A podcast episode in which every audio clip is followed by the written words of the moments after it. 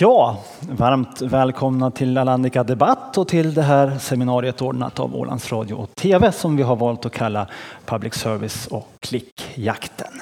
Vi hälsar alla här i stora salen i Alandica varmt välkomna och även ni som följer oss direkt antingen i Ålands Radio eller via Ålandskanalen.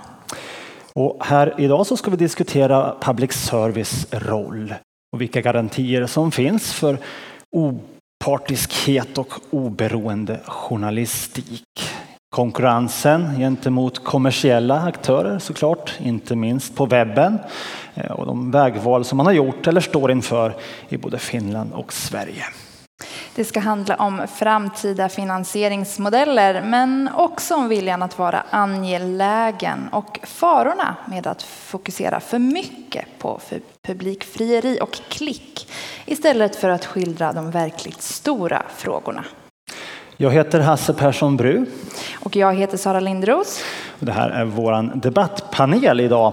Vi har Marit av Björkesten här, direktör och ansvarig utgivare för Svenska Yle med en lång karriär inom Huvudstadsbladet, bland annat som biträdande chefredaktör där.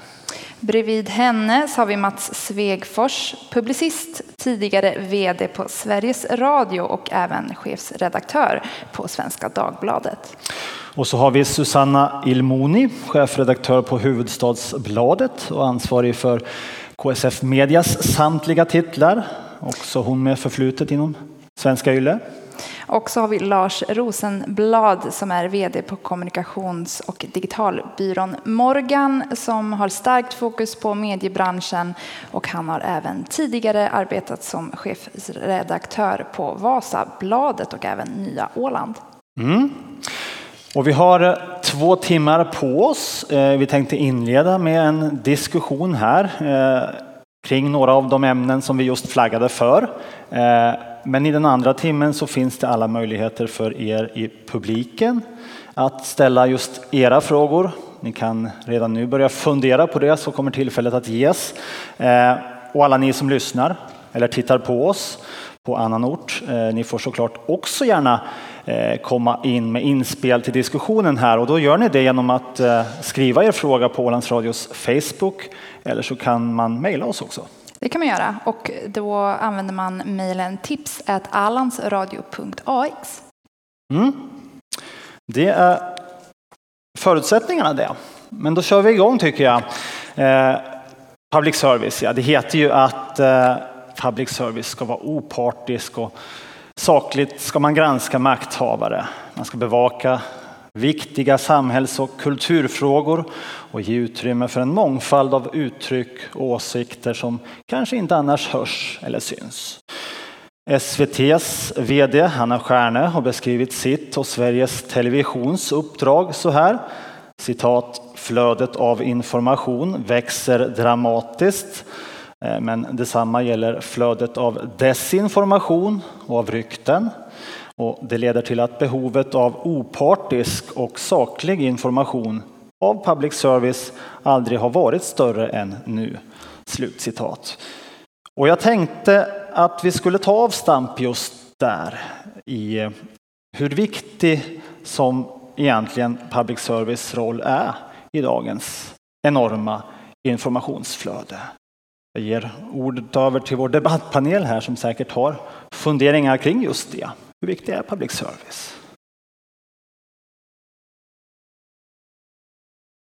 Uh, om jag börjar så säger jag att eh, public service måste, måste liksom kunna leva över tid helt oberoende av konjunkturer och det som händer i samhället. Det ska vara en garant för att det finns någon som sköter det här uppdraget oberoende av av konjunkturer och, nu har vi ju då bakom oss åtminstone, det ser lite ljusare ut, ganska besvärliga år i mediebranschen och vi har nog stora omvälvningar framför oss också eh, som inte bara gäller medier och teknologi utan hela, det, hela samhällsklimatet och hur vi förhåller oss till, till information och vetenskap och så. Eh, så personligen tror jag inte att public service någonsin har varit så viktigt som nu. Det spekulerades ju rätt mycket över att de konventionella medierna, alltså både vanliga tidningar och eh, radio och tv i allmänhetens tjänst, public service, att, att det skulle bli mindre viktigt i och med de sociala medierna.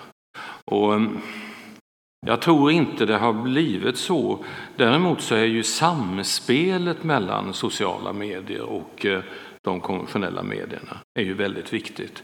Och jag tror man kan säga så att även om saker får stor spridning i sociala medier så det blir först när någon av de stora tidningarna eller public service tar upp en sak, det är då det så att säga har hänt.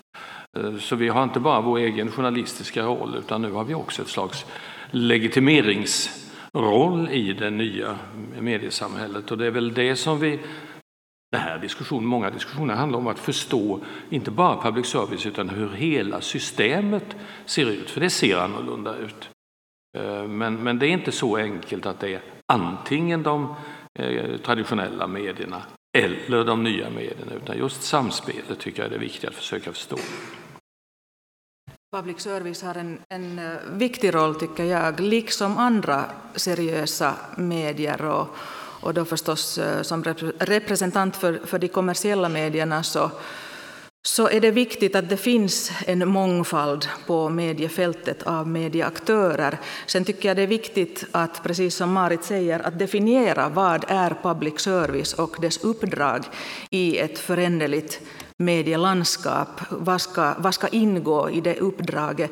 Public service ska förutom trovärdighet också stå för mångfald och kanske då producera och publicera sånt som, som andra mindre aktörer inte har möjlighet att göra eller inte har råd att göra och inte har en chans att, att nå en, en, en tillräckligt stor publik för att göra det ekonomiskt lönsamt.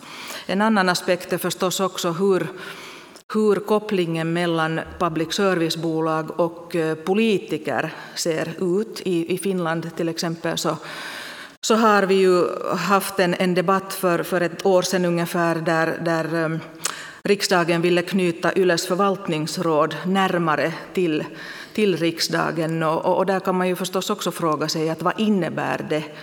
Är det på något sätt en, en, en liksom ett sätt för, för riksdag och regering att, att, att liksom få en, en direktare kanal till YLE och därmed ut till folket med sitt budskap. Och det här är också en jätteviktig debatt tycker jag. Jag vill nog lite polemisera mot, mot det som Hanna Stjärne säger där, så jag tycker det, det, hon, det hon målar fram är ju journalistiken, den goda journalistiken överlag, och, och det, som, det, det som hon säger att att behövs, så det klarar man ju i princip helt utan public service, bara man har en, en god professionell journalistik. Men jag, när jag tittar på public service så tycker jag att, att det där, eh, man måste lite säga att är det, ett, är det ett mål i sig eller är det ett medel? Och jag uppfattar public service som, som ett, ett medel att uppnå så att säga, två goda saker i, i samhället. Det ena är att en, en garant för mångfalden, eh, mångfald i journalistik och mångfald i kultur och det andra är tillgång, alltså tillgång till gratis journalistik och gratis kultur för de som inte har, har resurser att köpa. Och, och, och därmed så liksom tycker jag att public service är det här medlet. Man kan också med den budget man lägger ner på public service uppnå de här målen på, teoretiskt på ganska många sätt. Eh, men just det här med ledorden då, som ni varit inne på, mångfald, eh, opartiskhet, oberoende, trovärdighet. Eh, hur väl lever public service upp till just det? Det finns ju två frågor. Dels är det hur vi jobbar eh, internt, det, det vi producerar, och det andra är sen eh, den miljö och det regelverk som finns omkring oss. Om vi börjar med, med regelverket skulle jag vilja ta fasta på det som Susanna sa, för du talar både om regering och riksdag, och här är en enorm skillnad. Eh, för att det som jag tycker att är bra i, i det finländska systemet är att, att vi är kopplade till Eh, riksdagen, till det parlamentariska beslutsfattandet, det vill säga alla partier måste vara överens när man fattar beslut om, om public service, medan många andra länder med public service är knutna till ett ministerium eller till regeringen.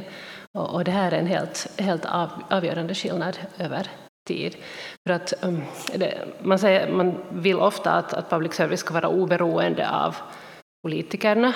Jo, samtidigt är public service någonstans en politisk idé.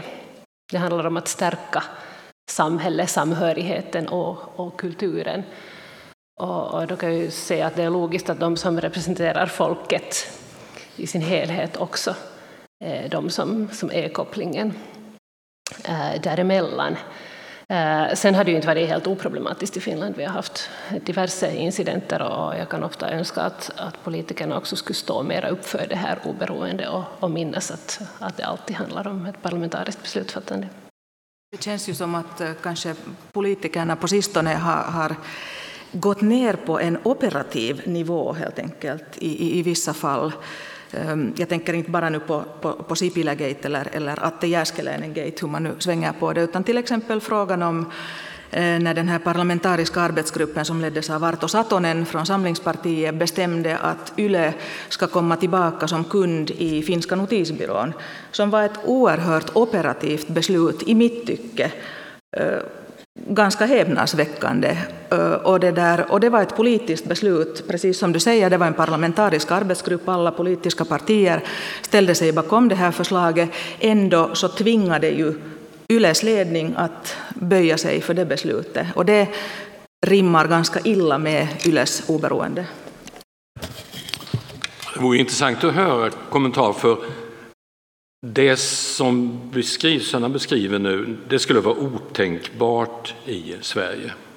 Det skulle vara helt otänkbart i Sverige. Frågan är om det finns ett samband mellan, mellan den förändrade finansieringsformen och, och det här ökade kravet på politiskt eh, inflytande. Jag är ju rädd att det är så. Jag vet ju också i Sverige så Sverigedemokraterna som så att säga är vårt högerpopulistiska parti i Sverige, de har, där uttrycks det rätt aggressiva krav på att eh, påverka både radio och tv i, eh, när, det gäller, när det gäller innehåll. Så frågan är om vi ändå inte är ett lite sluttande plan. Jag skulle inte beskriva som Marit gör det, att det är angeläget med en anknytning till riksdagen. Jag skulle, jag skulle beskriva det precis tvärtom.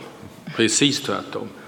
Undvik varje koppling till, till riksdagen. Undvik också helst varje koppling till, till regeringen. Det ska vara en samhällsinstitution vid sidan av politiken. Och det är inget originellt när jag säger så i svenskt. Det, det är rätt självklart att vi uttrycker, uttrycker det så. Sen kan det ändras snabbt. Eh, det jag menar att, eh, att många eh, de facto idag också i Norden är kopplade till regeringen och ministerierna, vilket, vilket public service i Finland Eh, inte är, så att, att där finns en, en stor skillnad. Sen är det ju en, en sak vad, vad politikerna säger, eh, det viktiga är vad vi gör så att säga. Eh, har det någon effekt när en enskild politiker uttrycker en åsikt om vad Yle borde göra eller inte? Ledningens ledningens integritet är ju jätteviktig i public service. Jag tänkte på den här frågan som Hasse ställde, så att jag tycker på ett, på ett praktiskt plan så lever, lever public service upp, om, om man den tillgången till, till bra journalistik, om, om man hypotetiskt tänker att jag bara följer med public service och ingenting annat, så får jag en, en, en väldigt god bild av samhället både i Finland och Sverige, vågar jag påstå. Men, men problemet när man är inne i den här finansieringsfrågan och och eh, public service-ledningen på något vis tvingar, tvingas legitimera sin verksamhet.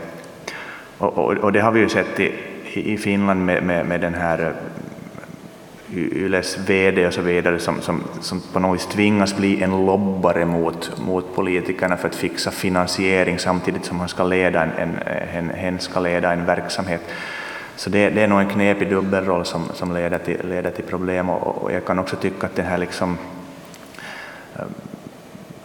det här kravet som, som, som antingen är självpåtaget eller som ställs att, att vi ska ha si och så stor publik, så det leder sen igen till en snedvridning att public service börjar ta på sig uppdrag som nödvändigtvis inte hör till public service, sända kommersiell idrott och, importera eh, serier från USA och så vidare som, som definitivt enligt min mening inte hör till public service-konceptet. Och, och, så ja, på det praktiska planet, journalistiska, lever public service upp till det, men, men konceptet blir lätt en sån här att man sväller ut för att få politisk legitimitet. Vet ni vad, vi kommer tillbaka lite senare till just det där med finansieringsmodellen. Men jag är lite nyfiken på eh, den här konkurrenssituationen som är idag på webben. Eh, Svenska folket behöver mer opartisk och saklig journalistik på nätet, inte mindre. Desinformation, polarisering och bristande tilltro till media riskerar att underminera demokratin. Eh, så skrev cheferna på Sveriges Radio, SVT och Utbildningsradion i ett svar på ett eh, debattinlägg från sju mediechefer som kräver att regeringen sätter gränser för public service utveckling av onlineverksamheten. Eh, så frågan blir ju då, hur ska public service uppfylla sitt samhällsuppdrag i alla kanaler, på alla plattformar utan att för den skull bidra till en osund eller omotiverad konkurrens med eh, privata aktörer. Mats? Alltså svar på frågor är ofta rätt mycket beroende på hur frågorna formuleras. Eh, och det, när man börjar formulera en fråga i konkurrenstermer då, då, är, då, då leds man in på en syn eller en utgångspunkt för resonemanget om att samhället är en marknad. Nej, samhället är samhället. Eh, vi talar inte primärt om en marknad, vi talar om samhället, vi talar om, om en offentlighet. Nu är jag inte riktigt, eh, även om jag försöker följa finsk, finsk samhällsliv, eh, jag, jag är inte riktigt säker på att, att detta med en offentlighet är lika självklart begrepp i Finland som i Sverige. Men, men, men, men det är så viktigt därför att public service i Sverige har funnits sedan 1900 1925, i Storbritannien längre. Ehm, och det är något alldeles i sig en samhällsfunktion. Ehm, sen det, kan det vara ett ekonomiskt problem för, för tidningar om deras, eh, deras vinstmöjligheter begränsas, men då är det så. Men... Vi, ta, vi, talar inte om en marknad, vi talar om ett samhälle, vi talar om ett demokratiskt samhälle. Vilka funktioner måste finnas i ett demokratiskt samhälle för att vi ska ha en stark demokrati? Eh, jag har en fråga till, till Marit här. Eh, för att när man besöker Svenska Yle och den webbplats som ni idag har så eh, söker man efter nyheter så, så, så hittar man det eh, i form av texter och bilder. Det är svårt att hitta ljud egentligen på det sättet. Sveriges Radio har eh, mer fokus på ljud på sin webbplats. Eh, Ålands Radio och TV likaså. En liten text som eh, förklarar bakgrunden till ljudet man sen kan lyssna till. Men, men ni har ett mer uttalat fokus av text, tycks det. Hur har ni gjort det vägvalet? Eh, vi ser inte public service som något som är bundet till en viss apparat utan public service som en idé. Och, och då spelar det liksom mindre roll var, var, vi kommer ut, i vilken form vi gör det. Låt det vara flygande tefat i framtiden. Det är, liksom, det är inte det det handlar om utan, utan det är innehållet i det. Äh, sen i den här medievärlden så testar vi oss alla fram på olika sätt och, webben är säkert en, en sån mark där vi alla har gjort våra försök och misstag. Äh, du sa att ljudet inte syns där. Jag tror att det kommer att synas väldigt mycket mer i och med att vårt samhälle går mot att vara röststyrt. Vi kommer att ha röststyrda apparater hemma. Vi kommer att få våra nyheter den vägen att vi talar till apparaten och säger att nu vill jag veta vad, vad som har hänt. Så att, att de här tunga textbaserade sajterna är säkert ett visst sorts mellanskede som nu kompletteras av, av annat. Eh, ni har ändå blivit anmälda här till EU-kommissionen av Finn Media som ju är eh, eh, Finlands motsvarighet till, till, till, tidningsutgivarna som det heter i Sverige. Hur har det tagits emot av andra i, i Finland då, Lars? När du ser på hur svenska YLE agerar? Jag, jag, jag, hade egentligen en replik till det som Mats, Mats sa. Börja där. För, för, att, för att det där... Um, den,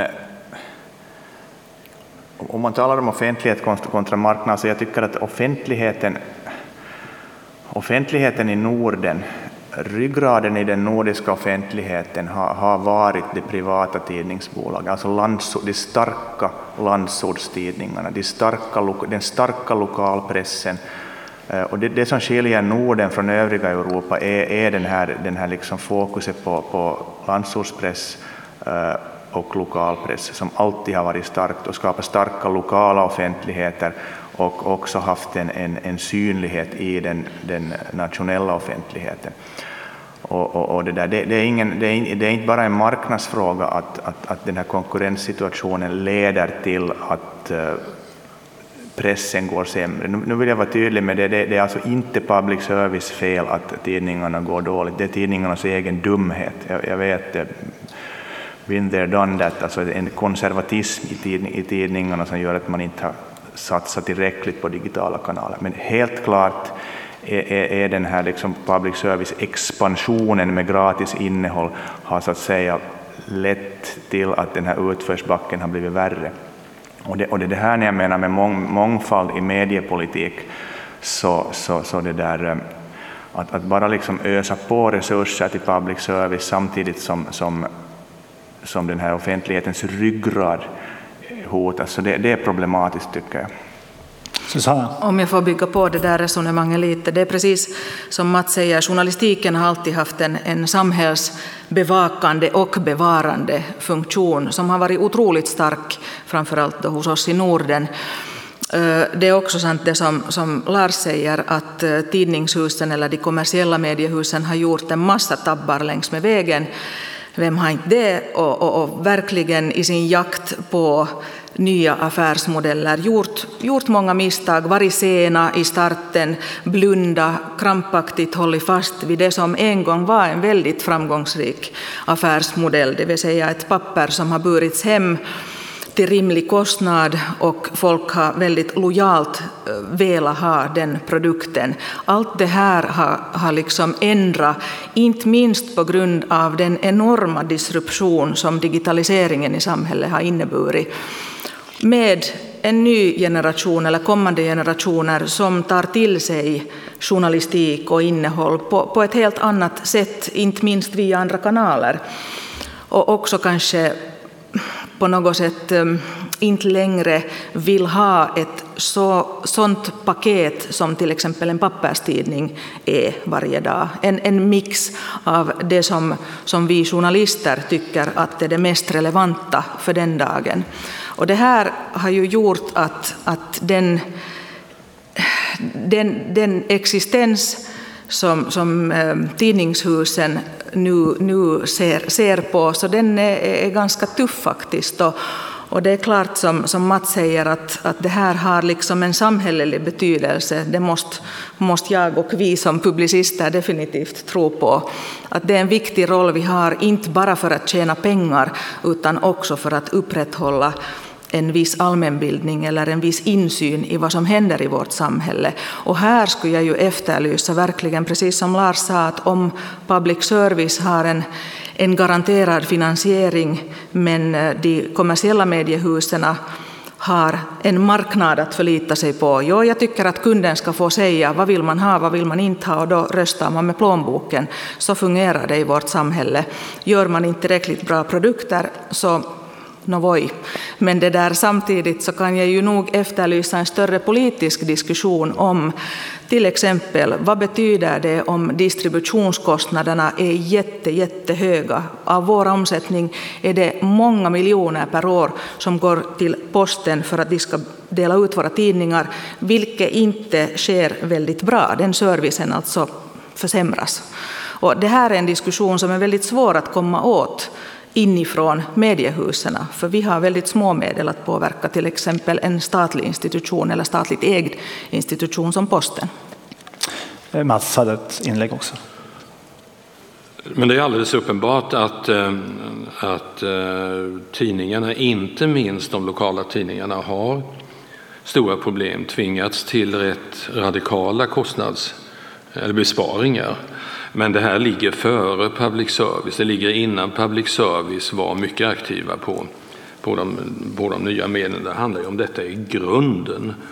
I grunden att när det kommer en teknik som kan, gör att tidningarnas innehåll kan distribueras helt gratis så är det naturligtvis jättesvårt för den gamla distributionsformen med tryck, med papper, med att fysiskt bära ut tidningen. Alltså all, all sannolikhet talar ju emot att det ska kunna överleva helt frånsett och oberoende av public service. Det är inte konkurrensen i, i de nya medierna utan det är ju detta att det är en disruptiv teknik. Eh, och på sikt så Verkligen, jag, jag, är, jag har ägnat stora delar av mitt liv åt att vara tidningsutgivare. Och, men, så att jag, jag gråter ju bildligt talat när detta inträffar. Men på sikt är det ju nästan omöjligt att föreställa sig att den här 1900-talsföreteelsen kommer att överleva. Det är en jätteförändring i det demokratiska samhället. Frågan är om man kan göra någonting åt det. Eh, public service lyfts fram som en förklaring, inte minst i den svenska debatten. Jag tror mindre än i debatten i Finland. Men, men det, det, är ett slags flykt ifrån tidningsutgivarna. Det är, ett, det är en bortförklaring. Det är inte public service, det är tekniken som förändrar. Kort från Susanna. Eh, det är ändå ett faktum att till exempel HBLs eh, läsare deras, förutom då våra produkter, så är deras viktigaste nyhetskälla svenska YLE. Och då upplever man, trots att vi naturligtvis betalar en yleskatt för innehållet, vilket många glömmer bort, så upplever man förstås att det som svenska YLE gör på webben är gratis. Och då uppstår ju den här situationen förstås för folk att varför betala någonting för, för det som jag får gratis via YLE? Alldeles en valid, valid uppfattning. Och sen förstås just som, som svenska, YLE, svenska YLE gör ett ytterst gott jobb, det vill jag nu säga här offentligt. Och, det där, och, och samtidigt så när fokus ligger på ganska textbaserade webbnyheter så innebär det nog en, ett slags konkurrens för, för oss som tidningshus. Vi är inne på det igen, ylleskatten här nu då, eh, sedan 2013 alltså en verklighet eh, i Finland. Och i Sverige ska ju dagens licensavgift ersättas med en skatt enligt en i princip kostnadsneutral form heter det. Eh, en skatt som är tänkt att införas 2019. Eh, på Åland ska en medieavgift av skattenatur ersätta dagens tv-avgift. Alla är vi på väg åt samma håll. Men ändå är den här frågan så laddad, i alla fall i Sverige, Eh, och varför är det så, Mats? Ja, man kan säga att, att eh, licensfinansieringen, alltså en, en avgift som ligger helt vid sidan av beskattningen, det har varit en del av det som jag brukar kalla en oberoende konstruktion. Det är inte den enda komponent, komponenten den här gamla finansieringen, men det är en viktig del av den här oberoende konstruktionen. Den försvinner nu Eh, det avskaffar inte oberoendet, men det i någon utsträckning försvagar det oberoendet. Och det kan vi säga i Sverige, jag tror vi kan säga det i Finland, vi kan säga det i Holland, vi har sett det i Island, att det här låter lite antidemokratiskt, men så fort man ger politikerna möjlighet att sätta fingrarna i någonting så gör de också det. Alltså man, man kan säga en del av den politiska konkurrensen på den politiska marknaden det är att man, he, man söker hela tiden saker att eh, slåss om i politiken. Eh, och så här har det blivit i land efter land. Det mest förskräckande exemplet är nog, är nog Holland med en väl fungerande samhälle med en rätt uselt fungerande politik i en riktning som vi alla är på väg, på, på väg mot med de starka högerpopulistiska partierna. Det kommer att bli strid om, in, om styrningen av public service i och med skattefinansieringen i, i Sverige. Nu ska sägas, nu kom det en nyhet faktiskt. Eh, igår annonserade den svenska inrikesministern och justitieministern, och vad tusan han är nu allt, att det ska tillsättas en utredning om grundlagsregleringen utav yttrandefriheten i vid mening. Vi har en yttrandefrihetsgrundlag, men framförallt nya medier. Men också om lagskyddet för public service oberoende. Eh, det här är en, det är en viktig del av det som har hänt i Sverige. Det innebär att, att, att regeringen, den socialdemokratiska regeringen, miljöpartiregeringen också ser att ja, det finns ett problem med skattefinansiering. Det hotar oberoendet. Och då, nu görs en stor, en viktig utredning för att se om man kan stå emot detta. Lars? Alltså en, en orsak varför, varför debatten blir så pass, eh, eller den är så aktuell nu tror jag det är att, att det här nya det som händer i, i de relativt nya EU-länderna österut, så det har, fått upp, det har öppnat ögonen för oss. För, för, för 15-20 år sedan så, så, så var, ju, var, det ju stabila västerländska demokratier och man kanske inte spekulerade så mycket. Man, man, man tog det för givet att, att public service behandlas på något sätt hovsamt av de som har makten. Men, men nu ser vi ju i, i länder som Ungern, Polen, Visegrad-länderna och så vidare, man kan ta Italien under Berlusconi, att det är klart att kommer, kommer så att säga fel kretsar till makten så, så är public service och dess innehåll inte, inte värt någonting. Och då är det ju ännu aktuellare att skapa, alltså bygga lagstiftningsmekanismer som inte kan ändras snabbt av, av, av det där tillfälliga politiska makthavare. Ja, hur garanterar man det då? Hur kan man bygga den mekanismen? Finns den i jag tycker, om jag svarar först fortsätter så ty, tycker jag kanske inte att den finns i Finland idag. Jag tror att man i Sverige är, är det där eh, tänker lite längre och speciellt det som du sa om, om, om grundlagsfastheten och sen också finns väl en längd, längd på mandatperioder och så vidare som ska gå, gå ganska långt. Som, så jag tror att man, man gör ett gedignare jobb i Sverige än man gjorde i Finland. Marit, upplever du att oberoendet vacklar nu när det skattefinansierad public service som råder i Yle? Här, här är flera saker. Dels tror jag att man ska vara noga med detaljerna, det vill säga licensfinansieringen är ju inte nödvändigtvis oberoende i sig. Den var inte i Finland heller. Politikerna kunde säga att nu höjer vi eller sänker vi. Eh, så att i den meningen är den modell vi har nu där eh, finansieringen ju inte ingår i budgetramarna. Det är också en viktig skillnad, medan det på Island till exempel har gjort det.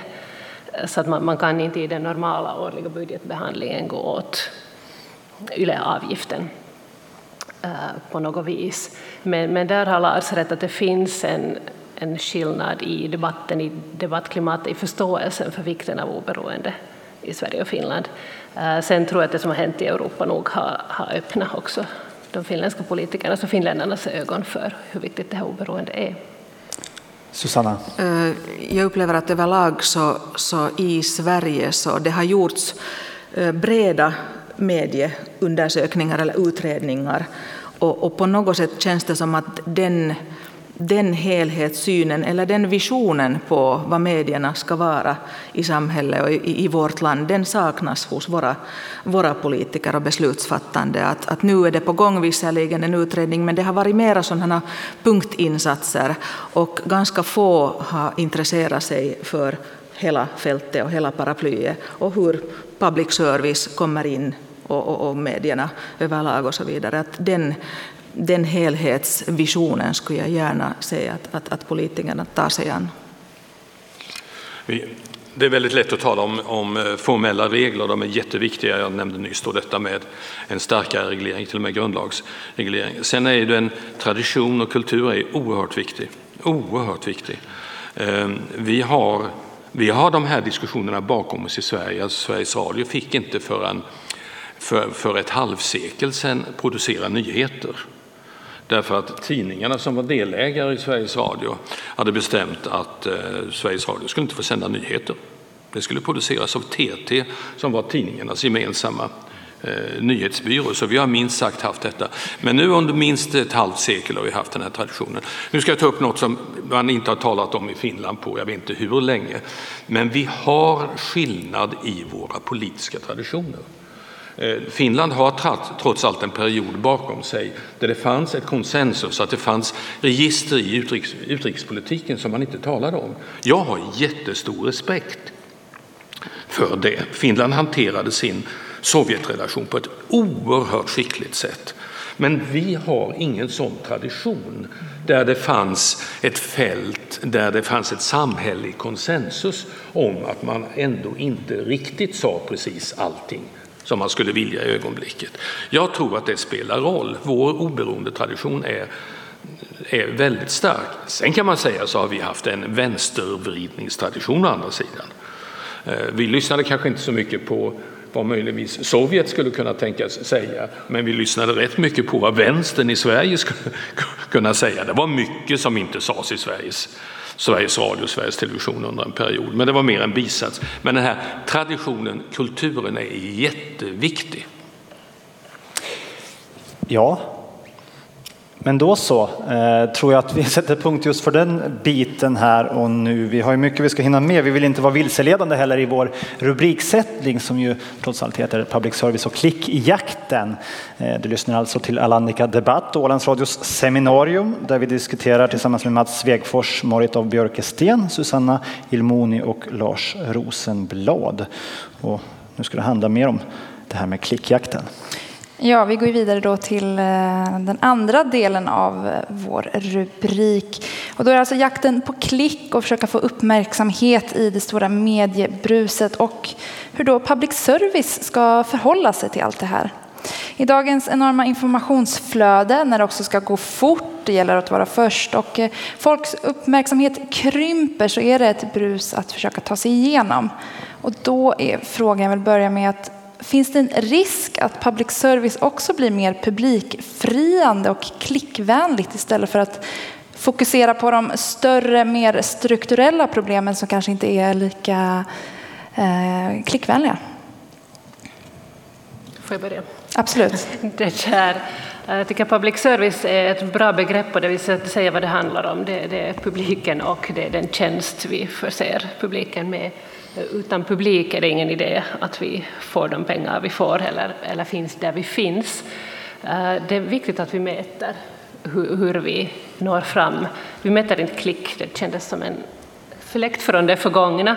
Just nu eh, fokuserar vi på tidsanvändning, vilket inte alls är oproblematiskt eh, heller.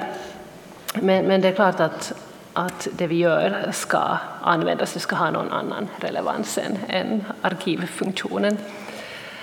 Uh, sen, uh, jag tror det för kanske två, två år sedan diskuterade vi det här med att vara först och så vidare. Nu handlar det om att vara först med hela bilden, att göra mycket mindre, färre grejer, att göra dem mycket bättre, att skapa engagemang, att, att göra innehåll som betyder någonting för folk. Så att här går jag kanske tillbaka till det jag sa tidigare, vi har sökt vår roll också i den, den digitala världen och, och kanske börjar hitta ett lite hållbarare spår just nu. Det är alldeles uppenbart att, att det är ett dilemma detta, liksom det Lars hade uppe med, med breda tv-utbudet visar vi det smala tv-utbudet. Normalt säger man ju alltid om man är chef, i mitt fall har varit chef för någonting, finns inget problem, allting är, allting är alldeles bra, finns överhuvudtaget inga problem. Jo, det är ett jätteproblem detta. Och det, dessutom är det ännu jäkligare så, det är ett problem som inte går att lösa. Det är ett problem som inte går att lösa. Därför ska, ska det vara någon mening med med, med medier så måste de ju nå ut och de måste nå precis som, som, som Mat säger. Eh, å andra sidan optimerar man bara mot det, då blir innehållet meningslöst. Och det här går aldrig att lösa upp, utan det är, det är en balansgång. Eh, och därför är det jätteviktigt att public service kritiseras, diskuteras, eh, just från den här, mm, den här utgångspunkten. Jag tycker, men det är lätt för mig att säga som inte har varit i Sveriges Television utan i Sveriges Radio. Jag tycker att Sveriges Television har under de senaste åren, icke angivet vilken period detta är, under de senaste åren har givit för stor prioritet åt bredden och för lite prioritet åt det tunga nyhetsuppdraget, nyhetsrapportering, nyhetsanalys. Eh, det har problematiserats för lite i, i, eh, i Sverige. Det är mycket lättare att göra det, den här avvägningen i radio. Det är mycket, mycket lättare av olika, eh, av olika skäl. Men flera av mina favoritprogram i radio skulle egentligen inte hålla för en strikt public service-prövning. Mm. Det här med, med tyngdpunkter och fokus, så det är ju kanske en av de här springande punkterna just i diskussionen. Det är klart att YLE eller, eller Sveriges TV eller vad vi talar om för, för public service-bolag, det är klart att, att eh, de ska finnas online, de ska finnas och vara synliga på webben och producera nyheter på webben och, och, och alldeles klart också jag menar, sprida sitt glada ord eller, eller mindre glädjande budskap via sociala medier. Det är där publiken finns idag och det är självklart att också medieaktörerna ska, ska gå den vägen. Sen är det just en, en fråga om vilken Eh, Eh, hur, hur, stora muskler man, man lägger på till exempel just på, på nyheter på webben. För att där kommer sen då den här, den här eh, situationen för, för kommersiella mediehusen in att, att det som traditionellt har varit kanske vår spelplan eller vårt trumfkort eller hur man vill se på det då, så, så det, det, det, liksom, det glider in allt i varandra och den, den businessen urholkas förstås också. Eh, och då talar jag om till exempel eh, allt från att eh, göra ganska datadriven, datadrivet innehåll, det vill säga man mäter vad folk vill ha, vad folk läser.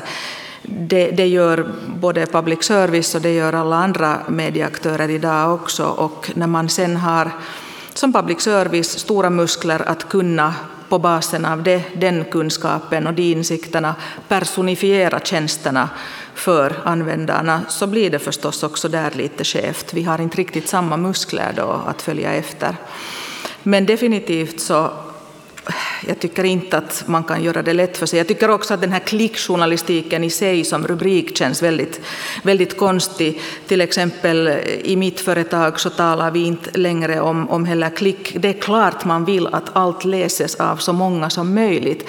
Men vi om YLE mäter tidsanvändning så, så jobbar vi idag mot att eh, faktiskt engagera människor på det sättet att de verkligen skulle börja prenumerera.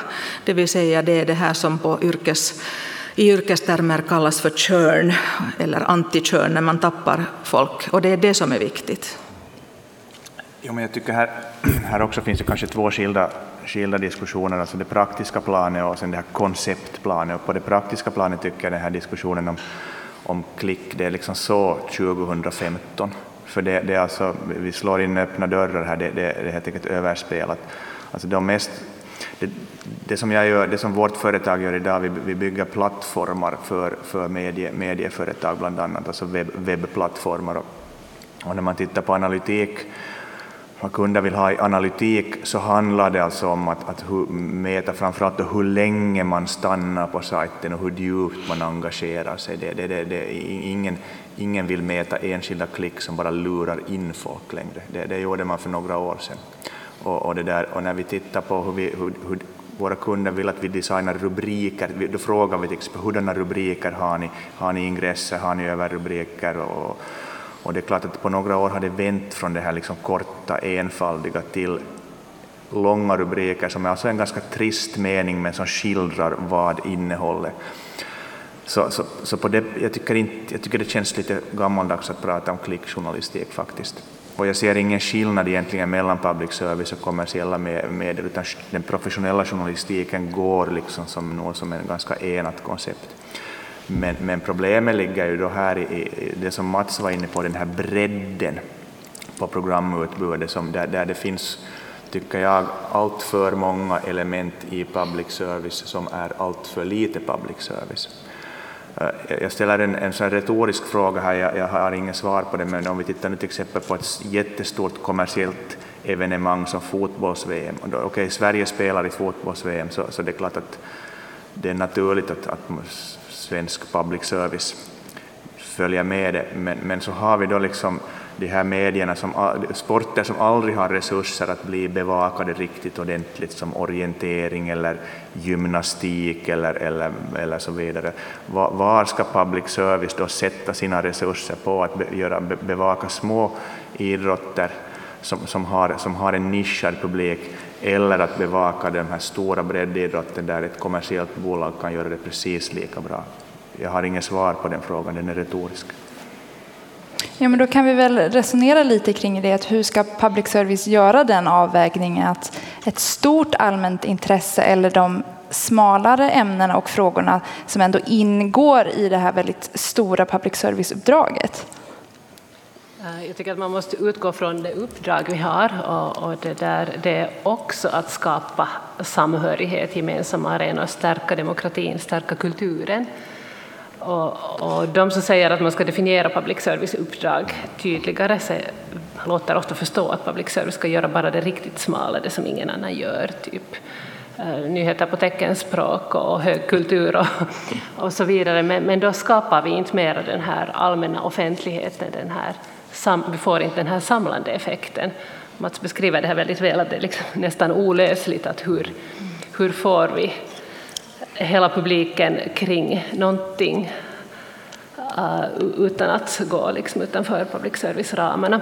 Jag brukar nämna till exempel uh, dagligt drama som är en sån sak som har diskuterats i Finland, att ska YLE verkligen producera drama på daglig basis? Jag tycker att om det dagliga dramat görs bra och kvalitativt så kan det berätta lika mycket om samhället som nyhetssändningar eller till och med mera. Man kan föra en aktuell dialog om samhället i ett sånt här snabbproducerat drama, om det görs bra alltså. Och, och public service är ju väldigt mycket annat än nyheter. Nyheter är inte ens hälften av vår verksamhet, sen är det allt från barn till, till drama, till kultur och, och fakta och så vidare, vilket vi inte ska glömma. Vi, det är väldigt lätt att fastna i en föreställning om att bestämma regler och sen ska man mäta hur de här reglerna efterföljs. I själva verket så är ju mycket av styrningen, skulle man kunna säga, diskursiv. Det är just den sker genom den här typen av, av samtal och vi problematiserar och säger att det där är nog inte bra, det där är bra. Och sen förs de här samtalen, och det är oerhört viktigt inom eh, public service-företagen, inom alla, medie, alla medieföretag. Vad är det vi ska göra? Hur, hur, hur såg gårdagens tidning ut? Vad var bra, vad, vad, vad var dåligt? Och det innebär inte att en chefredaktör pekar med hela handen, eller de flesta företag, inte jag vet hur du gör. Utan det är just den här diskussionen som sen bestämmer nästa dags tidning. Och den lever, och jag vill verk, det, här, det här låter abstrakt, men det är egentligen inte alls abstrakt. För vi, vi, är, vi är så oerhört inkörda i detta med någon slags, led, eh, med, med någon slags regelstyrning. Och vi vet ju att om vi ser hur, hur, hur styr vi vår egen familj? Gör vi det genom att föräldrarna pekar med hela handen? Nej, man gör det ju genom att man talar med barnen och barnen talar med sina föräldrar. Alltså det mesta i samhället är just sån här diskursiv, eh, diskursiv styrning. Eh, en, en, en, levande, eh, en, en, levande debatt. Sen är ju tendensen tyvärr av, det är just att vi går mot smalare och smalare och smalare idrotter. Därför de flesta public service-företag har inte råd anser sig inte ha råd att vara med i det här riktigt breda. Så det blir väl snart Nordiska mästerskapen i varpakastning och sånt där som kommer att sändas på bästa, bästa sändningstid. Så det är möjligen ett problem som löser sig självt. Sänder Finland VM i fotboll? Mm, ja. Men hur är det, i Finland med? Det, det, det, det, kanske vi kan lämna bakom oss. Det är känsligt. Jo. Um, vi, men vi har ju varit inne på det här med webbstatistik och analyser av olika slag. Och det är självklart alla mediehus och alla mediesajter använder det på olika sätt. Och även om vi kanske har lämnat det här med klickjagandet bakom oss i 2015 så det, finns det ju andra saker man tittar på. Och, uh, hur, hur stor inverkan ska de här mätningarna få ha på det faktiska redaktionella arbetet och de beslut som man tar på en daglig basis? Eh, jag tycker att det är självklart att, att man måste veta, man måste förstå hur det innehåll man, man gör används. Eh, vi blev i ett skede alla väldigt fascinerade av webben för att plötsligt kunde man få så mycket information så snabbt. Sen har vi kanske inte alltid varit lika bra på att tolka det och föra det vidare. Men jämfört med, med tv och radio som vi ju alltid också har mätt så är det ju så mycket snabbare. Radiosiffror får vi två gånger per år och det är inte ens det reella radiolyssnande utan det är det som vi frågar efter i dagboksundersökningar. Så på det viset är ju, är ju eh, det digitala innehållet, eh, det, vi, vi, får ut så mycket mera om publiken av det. Men, men det viktiga är kanske inte liksom vilka mätare vi har utan vad vi gör av dem sen efter det med, med den information vi får. Mm, Susanna? Jag tänkte ta fasta på det där när vi talar om att public service um, behöver ha en, en, en bredd. Eh, inne i, i, min mediekoncern så talar vi ju på sätt och vis lite åt andra hållet, det vill säga vi för ganska mycket diskussioner om att vi inte längre kan vara allt för alla, vilket på något sätt har varit kanske tidigare ett uppdrag som har varit ganska starkt betonat. Om man till exempel tar en, en tidning som, som Hufvudstadsbladet som väl kan, kan definieras som en rikstidning på svenska i Finland och som säkert har varit eh, den enda eller, eller bland få nyhetskällor för många av våra lojala läsare. Och det är otroligt resurskrävande, det är väldigt svårt. Våra, vår personal har, har det där halverats på några år. Det är ganska svårt att bevaka allt det som man tycker att borde ingå i det uppdraget som rikstidning. Och framför allt så finns det liksom det här, det här ändrade beteende, den ändrade mediekonsumtionen, är det det som folk vill ha i framtiden, den här breda mixen så att säga. Så att vi talar ju väldigt mycket om var ska vi hitta de här unika nischerna där vi kan vara bäst och där vi verkligen kan ge folk ett mervärde, någonting unikt som man inte får någon annanstans. Till exempel via sociala medier, till exempel via public service. Att man skulle kunna gå vidare eller djupare ner i något slags liksom av de här områdena eller segmenten och göra verkligt bra journalistik, men kanske mängdmässigt eller kvantitativt lite färre grejer. Och det är en jätterelevant diskussion för oss just nu. Eh, vi har, det är nog en gemensam nordisk debatt, vi, vi har en blockering. Vi vågar sällan tala om eliter. Alltså uttrycket, begreppet blir lite farligt.